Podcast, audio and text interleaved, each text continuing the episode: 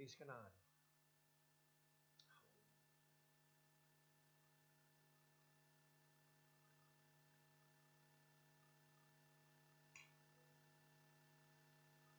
Zo.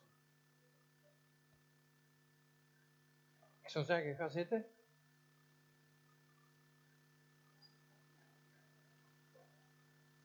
Ja, ik zal het ook niet meer lang maken.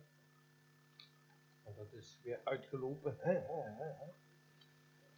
En dat ook niet laten. Maar dan ga ik het anders doen. Dan ga ik het praktisch oplezen. Want toen ze mij dat vroegen, was mijn eerste gedachte om dit weer naar voren te brengen. Ik heb daar 1,5 jaar geleden een keer over gesproken.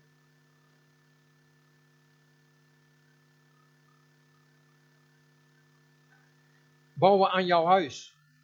Wie weet dat nog? Dus niemand, dan is het ook niet overbodig dat ik nog eens een keer over spreek. Maar het is mij wel gevraagd of ik dat eens een keer weer wilde doen. Bouwen aan jouw huis. Ja. En Jozua 24 vers 15 die zei: ik en mijn huis, wij zullen de Heere dienen. Spreuken 34 vers 1 zegt: door wijsheid wordt een huis gebouwd. Toch? Als je een huis gaat bouwen letterlijk, dan moet je ook wel kennis hebben. Je gaat niet met het dak beginnen en je eindigt met fundering. Nou, ik zeg dat wel zo. Maar toen ik nog een opleiding was voor uitvoeren, was dat al dat men met het dak begon. En dan kon je het huis opvijzelen en de stenen kon je eronder plakken. Die waren zo vacuüm trokken die. En zo ging het voordeel was dat je altijd kon doorrijden. Maar dus nooit van de grond gekomen. Letterlijk. Ja. Het fundament van elke samenleving begint thuis. De ellende in de wereld en in huisgezinnen en overal. God heeft een kader gegeven hoe wij een huwelijk moeten hebben. Toch? Want daar gaat het over.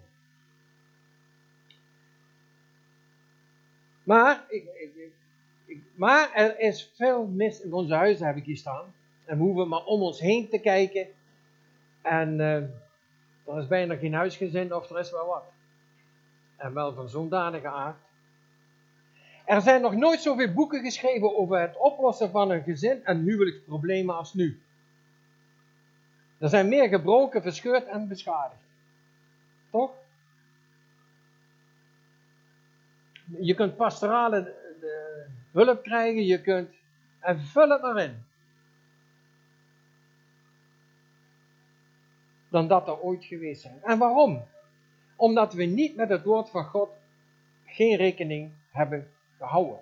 Wat we kwijt zijn, dat is de vreze des Heren, zijn wij kwijt. Na de oorlog, de mensen die toetrouwden, die hadden nog een hele hoop normen en waarden. Die hadden nog een geloofbesef. Die gingen nog naar de kerk. En ik weet nog, toen ik in Amsterdam was, dat was het in 61, was er een jochie. En we mochten altijd spelen, overal in de Vondelpark en noem maar op. En ik weet nog, daar kwamen van die jonge lui met zulke haren. En die zagen er niet uit. Peace, weet je wel, peace. Jongen, en die lagen in de struiken, die lagen overal. En op een gegeven moment mochten wij van de leiding niet meer de dingen. Toen kwam er. Oh, hoe heette die toch ook weer? Ja, Provost. Ik wist ook niet wat ik zag. Maar dan krijg je de ouders, die hadden nog normen en waarden, brachten dan de kinderen. En die kinderen krijgen weer kinderen. En als de ouders het steeds minder gaan doen, die erop volgen, dan kun je nagaan waar het eindigt. Als de ouders niet bij de kinderen leren over het woord, over de normen en waarden. Want God heeft ons regels en voorschriften gegeven voor een succesvol en een gelukkig gezinleven. En we hebben er ons niet aan gehouden. Je weet ook, elk huis moet onderhouden worden. elk 35 jaar ongeveer moet het gerenoveerd worden, ook al zit je er niet in. Een huis gaat achteruit. Is gewoon zo. Als je erin woont, dan gaat het nog harder. Maar is jouw huis op een stevig fundament gebouwd? Een fundering. Lucas 6, vers 46, vers 49, die zegt, dat maak ik ervan. Dan heeft Jezus het over rots of op het zand. En iemand die ging graven, die wou een huis bouwen en die bleef net zo lang graven tot hij op een rots zat. En daar zette hij het fundament op en er kwam een storm later, maar dat huis bleef staan, want hij was op een rots gebouwd. En een ander die bouwt het op zand, die wil snel klaar zijn. Weet je wel, mocht wat fundering, kom op hé. Dat zijn van die snelle christenen, weet je wel. Ja, die houden van opschieten. En die bouwen het fundament op zand. En er komt een storm. En we hebben het vaak genoeg gezien op de televisie. Waar rivieren en alles. En dan zie je, er is geen fundering. Staat gewoon op de grond en het spoelt gewoon weg. Blijft ook niet staan. Maar ons huwelijk moet op een rots staan. En dat is Jezus. Als we Gods regels voor het gezin. Dus aanhaling zet ik daartussen. Huwelijk. In de wind slaan. Bestaat het gevaar dat ons gezinsleven eindigt in een ramp? Ik ga jullie wel dat weer voorlezen, want jullie zijn die preek ook vergeten, dan ben je dit ook vergeten. En dit schrijft een kind. Aan alle gescheiden ouders van Nederland in dit geval. Met deze brief willen wij jullie laten weten hoe wij ons voelen. Wij zijn van de 70.000 kinderen per jaar die een dag te horen krijgen dat hun ouders uit elkaar gaan. Op die dag stort onze wereld in. Alles wat veilig en vertrouwd was, wordt ineens anders. Veel van ons moeten verhuizen, naar een andere school wennen, een nieuwe liefde en in het ergste geval een van de ouders heel erg missen. En dat doet pijn. We willen zo graag allebei onze ouders in hun leven. 2 ouders die van ons houden en ons groot zien worden. 2 ouders die staan te juichen langs de lijn, trots zijn. Als we goede cijfers halen en als we willen weten over onze eerste gebroken hart. Die samen op onze eerste rij zitten als we examen doen en liefdevol een eerste kleinkind vasthouden. Weten jullie wel hoeveel verdriet we soms stiekem hebben als we de boodschapper moeten zijn? Als we moeten luisteren naar de gemene dingen die over elkaar verteld worden. Als ze zien dat jullie elkaar regeren waar we bij zijn. Dus als ze een veld in elkaar gaan. Weten jullie wel hoe moeilijk het is van jullie allebei te houden. Terwijl dat soms van één van jullie niet mag. En dat we dan maar niks zeggen over hoe leuk het was. Een leuk weekend was pas. Dat schrijven kinderen.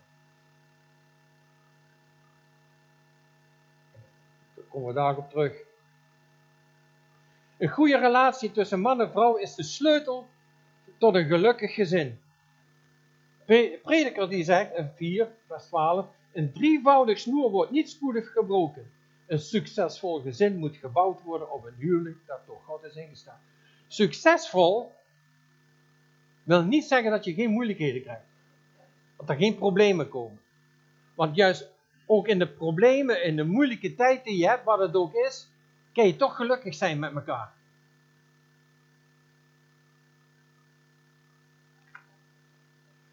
Een succesvol gezin moet gebouwd worden om een huwelijk dat door God is ingesteld.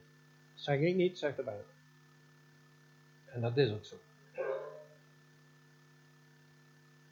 Een huwelijk is geen optie voor een kort termijn. Het is een verbond voor het leven ingesteld door God. Over dat verbond, dat is nog te kort voor, maar dat heeft te maken met het intieme leven tussen man en vrouw.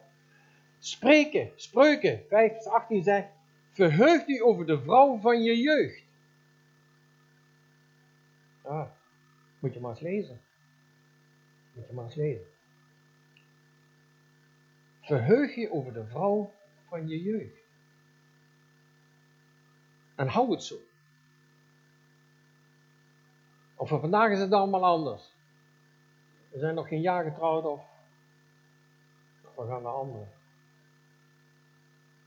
Denk nooit aan een scheiding en wees trouw. Christus kan jullie bij elkaar houden en er is geen probleem dat niet opgelost kan worden door Jezus.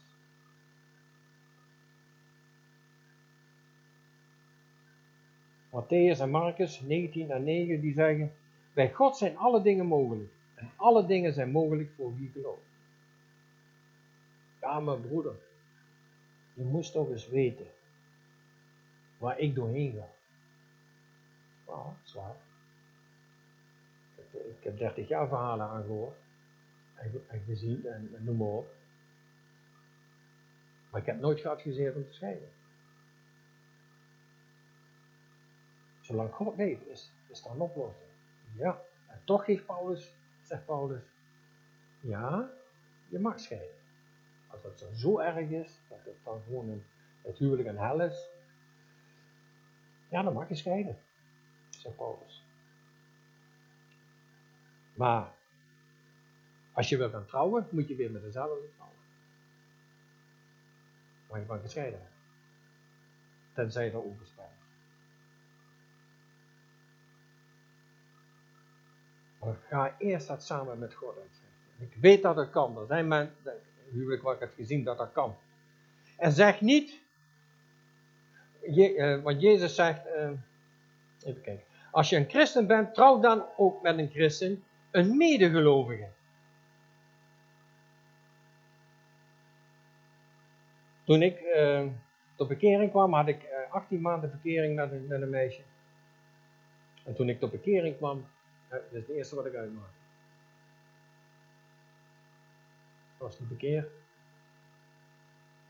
En ik had ook niet de garantie dat het zou gebeuren. Ik hoor wel eens verhalen dat het kan, maar dat is meer zeldzaamheid dan wat anders. Ik zei: Heer, op dit gebied wil ik, Heer, ik maak het uit, Heer, en ik wil op dat gebied, Heer, ik wil een vrouw hebben die u al jaren kent. En die een relatie met u heeft, en noem maar op. Ik zeg: Heer, ik ben helemaal. Nou goed, ik kreeg maar 1. En ik heb ze nog. Tot in de eeuwigheid. Want zo is het. Want, zegt Markus 3, vers 25, als het huis tegen zichzelf verdeeld is, kan het niet standhouden. En zeg niet, nadat we getrouwd zijn, zullen wij over sommige zaken wel een beslissing nemen als we getrouwd zijn. Bespreek dat van tevoren. Wees open naar elkaar toe. Dat is meer een preek eigenlijk voor jongelui die nog het huwelijksbootje in moeten. Maar het is o zo belangrijk. Neem daar een beslissing over voordat je trouwt. Althans, praat daarover. Want als we daar later, want dan komen er kinderen en dan de ene is katholiek en de andere is protestant en dan gaan ze bij elkaar, 2 geloven in een kussen, dan komt de duivel tussen, zeiden we vroeger altijd, althans de ouders.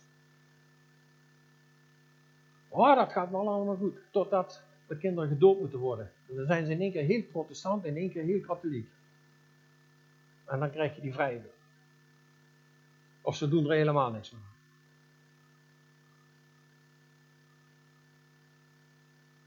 II Korinthe 6 vers 14 zegt: trek geen juk aan met een ongelovige. Wees voorzichtig met verliefd worden op iemand. Wat zoek je in een jongen of een meisje?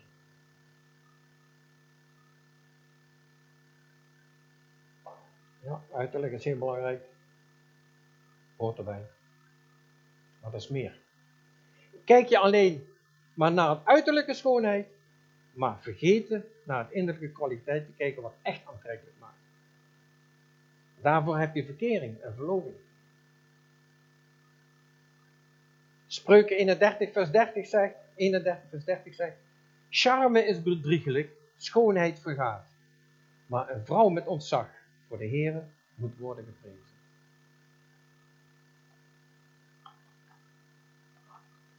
Wim zei, ik geloof dat er ook in Spreuken staat. Wim zei vroeger, Je kunt een knap in mij trouwen, maar een kring. Zit je knap gaat over, kring hou je over. Ja, dat zei mijn broer. Maar het staat in Spreuken. Verzin het niet.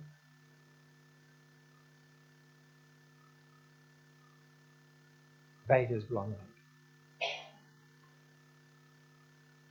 Bouwen aan je huis. Zet God op de eerste plaats. Een hoeksteen in het stichten van een goed huwelijk. Ja, dus, gelukkig. Is onder andere bidden, Bijbel lezen, trouw naar de kerk gaan. Maar daar is nog veel meer. Maar het is nog geen garantie. Want er gaan nog veel dingen fout. Lees je de Bijbel in je gezin? Of zeg je dat niks meer? Of lees je de Bijbel nog wel?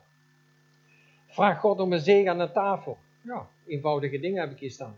Dat zijn eenvoudige dingen. Enzovoort en enzovoort. Betrekken we God overal daarbij. In ons huwelijk. In alles wat we doen. Keuzes maken. Of laten we de opvoeding van de kinderen laten we aan de school over. Of aan de kerk over. Maar een gezin is het fundament van de samenleving.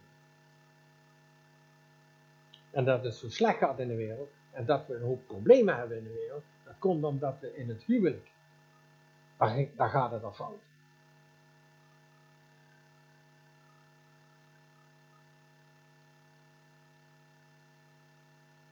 De sleutel voor een hechtgezin is dat we God op de eerste plaats zetten en in onze huizen, dus gezingen. Maar vooral in je eigen leven moet Hij, Jezus, de eerste plaats hebben. Of je nu man, vrouw of kind bent. God op de eerste plaats. Dat hoor ik nog wel eens anders zeggen. God op de eerste plaats. Ook in je gezin. Een kind moet God op de eerste plaats zijn. Maar als dat tussen jou en God komt, op de andere plaats hij zegt je. Dan zegt hij, die zijn vader en moeder meer waard vindt, die is mij niet waard. Maar dat is meer te maken van als God je uitzendt en je doet het niet omwille van je ouders, blijf je thuis. Ja, zegt God, dat houdt hem niet. Maar op een andere plaats zegt hij, eer je vader en moeder, omdat u een lang leven hebt. We hebben allemaal met problemen te maken, maar Jezus luistert, Hij hoort en beantwoordt onze gebeden. Heb ik het erachter staan altijd. Ja. Hij hoort. En dit is de vrijmoedigheid die wij tegenover hem hebben. Dat hij, indien wij iets bidden, want daar komt het, naar zijn wil ons verhoort. En indien wij weten wat wij ook bidden, weten wij dat wij de beden gekregen hebben die wij van hem hebben gevraagd.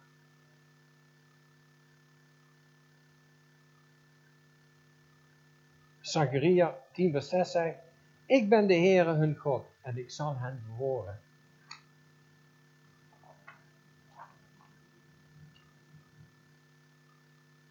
Vaders, kom maar even recht zitten.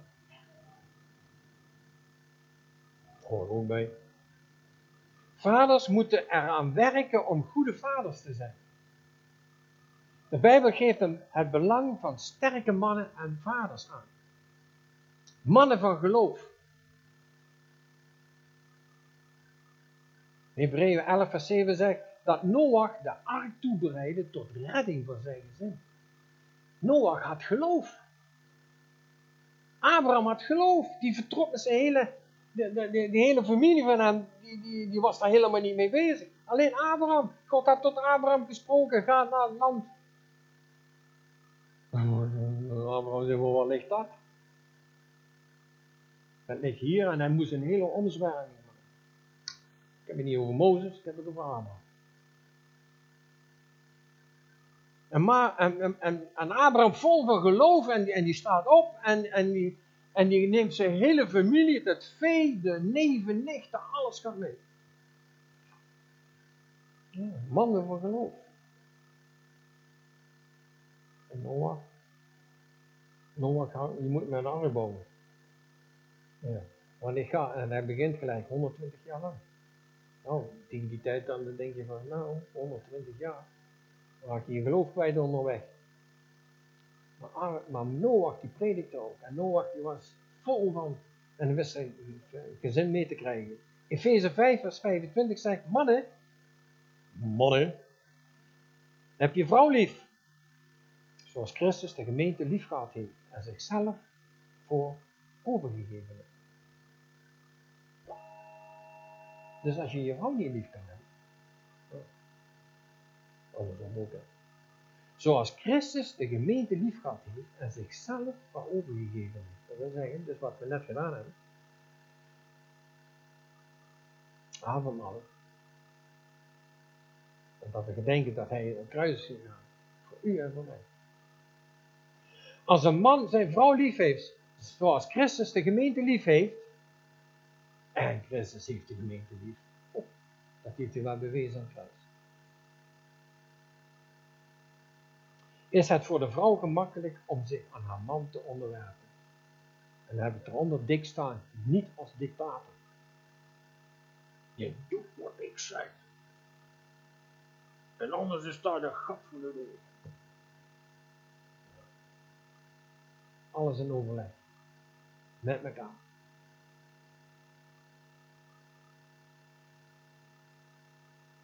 Paulus zegt. Moeders. Een gelukkig gezin heeft ook een toegewijde moeder nodig. Paulus zegt tegen Timotheus in 5 vers 14. Ik wil daarom dat jonge weduwen, oftewel jonge vrouwen die niet getrouwd zijn, gaan trouwen, kinderen krijgen, haar huis goed regelen en niet door lastenpraat aan de tegenpartij vat op gaat krijgen. Met andere woorden, heel veel gaat ook fout in de huisgezinnen in de afgelopen jaren. Ja, dat moet je me niet verkeerd begrijpen, maar dat ze veel te veel vrije tijd hebben. Veel te veel vrije tijd. Paulus zegt, ga trouwen, krijg kinderen, voed ze op, doe de was, kook voor ze, ga met ze naar de school. En als ze gevallen zijn, troost ze en vul het maar in. We hebben zelf ook kinderen gehad en... Ah, doe nog. Sorry. Sorry Becky, sorry. En Bas. Ik kan het niet helpen, joh.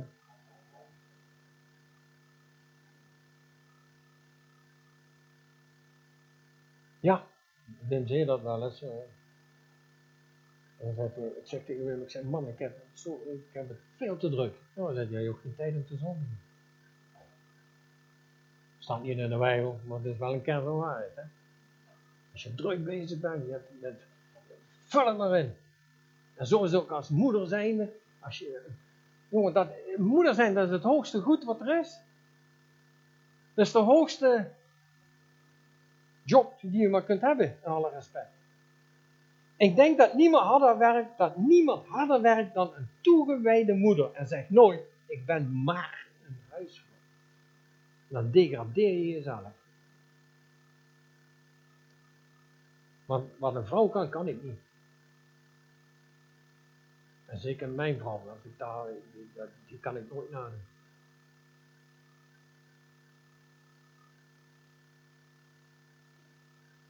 Ik ben maar een huisvrouw. Dan degradeer je jezelf en je beledigt God. Spreuken 31 vers 10 vers 1 tot en met 31 zegt. Een degelijke huisvrouw, wie zal haar vinden? Nou, vanwege de tijd kan ik het niet lezen. Maar dan moet je dat maar eens gaan lezen. Daar staat maar nog een rits. Wat van een vrouw wordt verwacht. En zeg, ik ben huisvrouw. Ik ben huisvrouw en moeder en daar ben ik trots op. Ben je trots op dat je je moeder bent? Soms wil je... We hebben geen behang meer, maar... Je snapt wat ik bedoel. Maar moeders, jongens, onderschat het niet. Ze zijn fantastische mensen. Kinderen. Laatste, denk ik. Joep. Kinderen.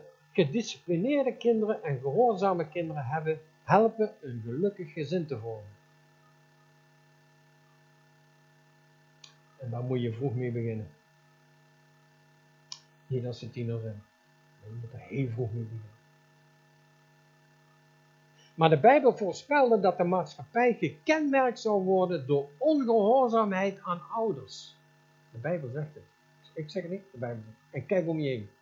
Jezus zegt in Mattheüs 10, kinderen zullen opstaan tegen hun ouders. Markus 13, ouders en hen te dood brengen. Kijk maar nationaal. De jeugd is niet meer te hanteren. Vrijheid, blijheid, ik doe wat ik wil. Geen respect, geen ontzag voor de ouders, voor de leraar, voor de politie, vul het maar in, voor gezagdragers. Want jij weet het beter. Uit onderzoekingen blijkt dat 75% van de tieners en jeugd verlangen naar discipline. Ja, dat geloof ik. Dat geloof ik. Ik heb er zelfs nog. Dat ik graag iemand naar discipline die me helpen. Spreuken 22 vers 6 zegt, leer een kind van jongs af aan de juiste weg. Als hij oud geworden is, zal hij er niet van afwijken. Nou, weet je, je doet dat en dan zie je worden ze tiener en dergelijke, dan zie je ze toch. Waanzin. Maar weet je, als ze ouder worden, wat je gezaaid hebt, wat er gezaaid is in de zonneschool, wat ze mee hebben gekregen, teksten, noem maar op, de ouders, ze mogen het een tijd vergeten, maar er komt een dag. Hé, pa en ma, dat was nog niet zo verkeerd. Paulus herinnert Timotheus eraan dat hij van kindsbeen af de heilige schriften kent. Dus van kindsbeen. Die u wijs kunnen maken tot zaligheid door het geloof in Jezus Christus. Doe er alles aan wat je kunt om je kinderen tot Christus te leiden. Bouw aan je huis. Spreuken 24. Door wijsheid wordt een huis gebouwd. Amen. Amen.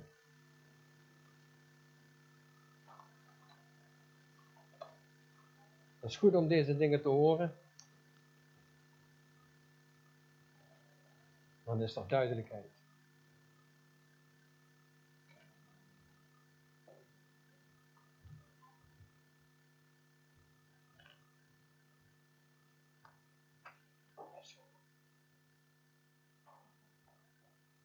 Terwijl hij over weet waar ons van vandaan ligt.